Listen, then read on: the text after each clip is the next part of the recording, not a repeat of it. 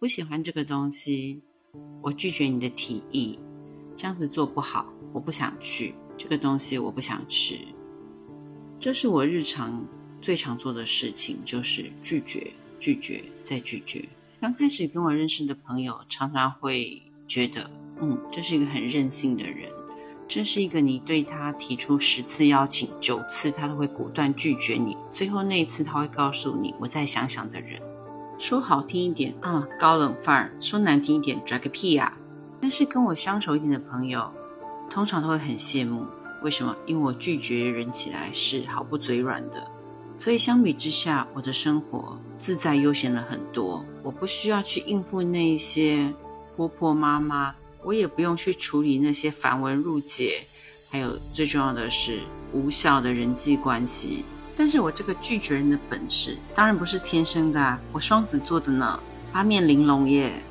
我应该是不会给肯定的答案的，我都会把人家吊在那里。但是我也是因为这样吃了很多亏之后，我才发现当我不愿意我不想要做的时候，这个环境这个人让我觉得不舒服的时候，我就应该果断的说出 no， 我拒绝，我不同意。其实这个啊，最简单的数学是有很大关系的。你想想看，当你答应了一件事情之后，你就拒绝了所有的可能性。在这个承诺没有完成之前，你基本上就是被绑死了耶。算盘会不会打？不会打算盘，那计算机总会用吧？怎么算？这都是一笔不是很划算的买卖啊。所以当你要说 yes 好我答应你的时候，你有没有仔细想想我要放弃的东西有多少？你说这个肯定用语的时候，你所付出的成本有多少？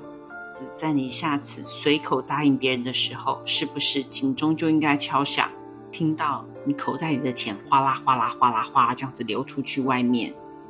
流出去的可能不只是实际上的金钱，还有你的心意、你的心血、你的时间、你的精力。所以人生呢，学会拒绝成为一个非常重要的课题。我们的人际关系越复杂，我们要学会拒绝，说出不其实就越难，因为总想着不可以得罪他啦，把大家的脸面都顾好啊。但是你没有想过，他就用他的不怕得罪你把你死死的绑住了，因为他跟自己承诺了他要刁难你，所以他就在这条路上义无反顾，直线向前，直捣黄龙，搞得你的生活翻天覆地。然后你还在那边、啊、我真的不想得罪他，不敢拒绝他。所以倒霉的就是你啊，生活难过的就是你啊，谁叫你不会拒绝呢？我的家族里面有一个人，我跟他怎么样就是不对，想到他我都觉得很烦，更不要说看到他还有每一年几次家族聚会坐在一起吃饭。在约定时间来临前两个礼拜，我就会开始焦躁，觉得很烦，我开始设想各式各样被他刁难的场景。即便他只是随随便便的问我一声好，我都会觉得浑身难受，因为我就讨厌他，我就希望他眼里没有我，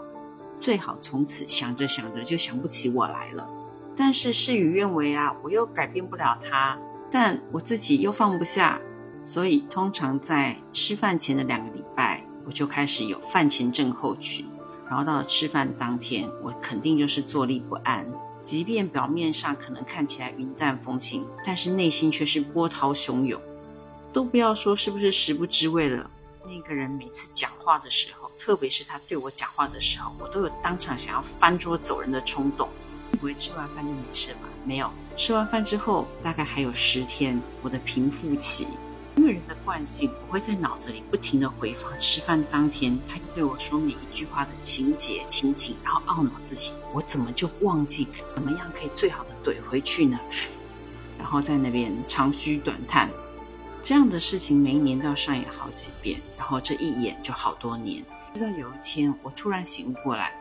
我就不要去就好啦，我就拒绝就好了。即便他是家里的长辈，那又如何呢？该我的那份钱我照出，但是我人就不要出席，而且我也不要找任何的借口，装病啊，装忙啊，借口总会有被拆穿的时刻，那样会更丢脸。所以我就跟家人表达了这一次的聚餐我不想去。刚开始家人当然是很不了解，然后觉得你干嘛要耍脾气？我说我去了才是耍脾气，我的人生要的是我自己舒服，但是去这件事情就让我很不舒服，而且症状是越来越严重，不想自己继续生情绪的病。很显然，这样子的家族聚会在我身体里面已经成为一个毒瘤，从当初单纯的讨厌到后来的厌倦，甚至有一度是害怕。算一算，春节过年是一次，母亲节是一次，这个人过生日是一次，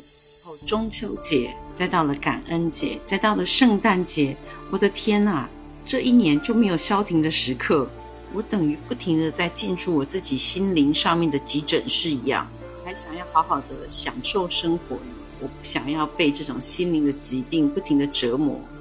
自救第一招就是拒绝去参加这样子的家庭聚会。一向不太会拒绝人，又或者是真的是八面玲珑的，突然之间有这么激烈的表示，身边的人其实都不太能够理解，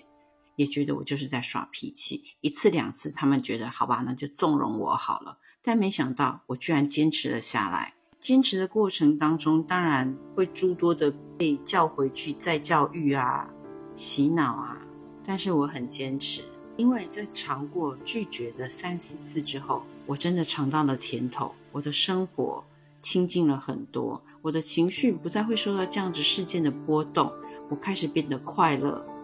自在、轻松、轻盈了起来。这件事情的后遗症就是嗯，我的其他家人加入了我的行列，所以家族的聚会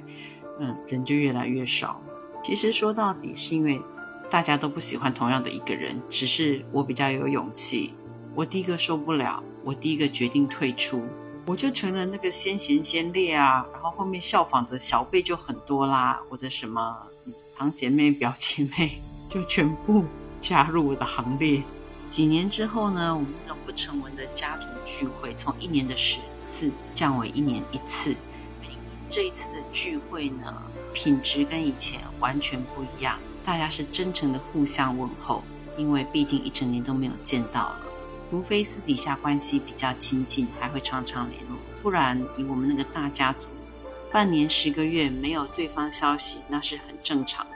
我自己呢也是从这个经验当中学习到，很清楚知道我要的是什么的时候，那么拒绝就没有那么困难，因为它不符合我的最高利益啊。在人情世故之前，首先要是自己，你要知道自己到底要的是什么。我如果想要的是轻松自在的生活，但是我却把自己一直困在那个明天邀约喝酒，明天邀约卡拉 OK 的生活，我怎么能够拥有自在的生活呢？而且其实我了解到我并没有那么的重要，对于我自己来说我是最重要的，但是对于我那些好啦酒肉朋友、狐朋狗友，有我在很好，多了一个人吃喝玩乐、谈天说地、东拉西扯，但是没有我在，他们一样大口喝酒、大块吃肉，反而是我偶尔的空降，还能够从这些朋友的嘴巴里面挖到一些好笑的八卦，但又不至于让自己完全人间蒸发。但是要开口拒绝人，其实真的需要训练，它不是太容易，因为没有人喜欢当坏人。但不要忘记，当他开口问你的时候，他其实只有 百分之五十 的几率你会答应，所以如果你给他拒绝，你只是给了他另外 百分之五十 的他意料当中的回应。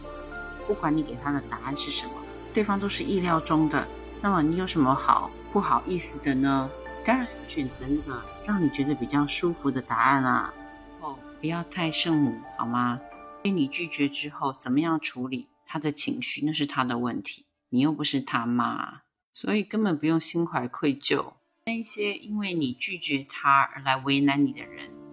明了是在道德勒索你、情绪绑架你，这样的人如果你让他得逞了一次，那你就给自己开了一个无限轮回的门。最常见的就会是你上次这样子也答应我了呀，为什么这次就不答应了呢？如果你又因为心软而答应了他第二次，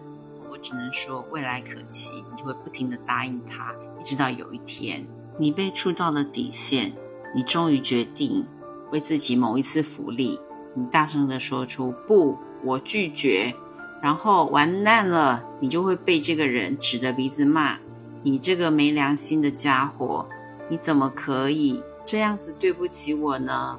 我对你付出了这么多，而且我们以前一直都是这样子的啊，你突然做出不同的举动，我的生活很难维持下去耶，这些都是你的错。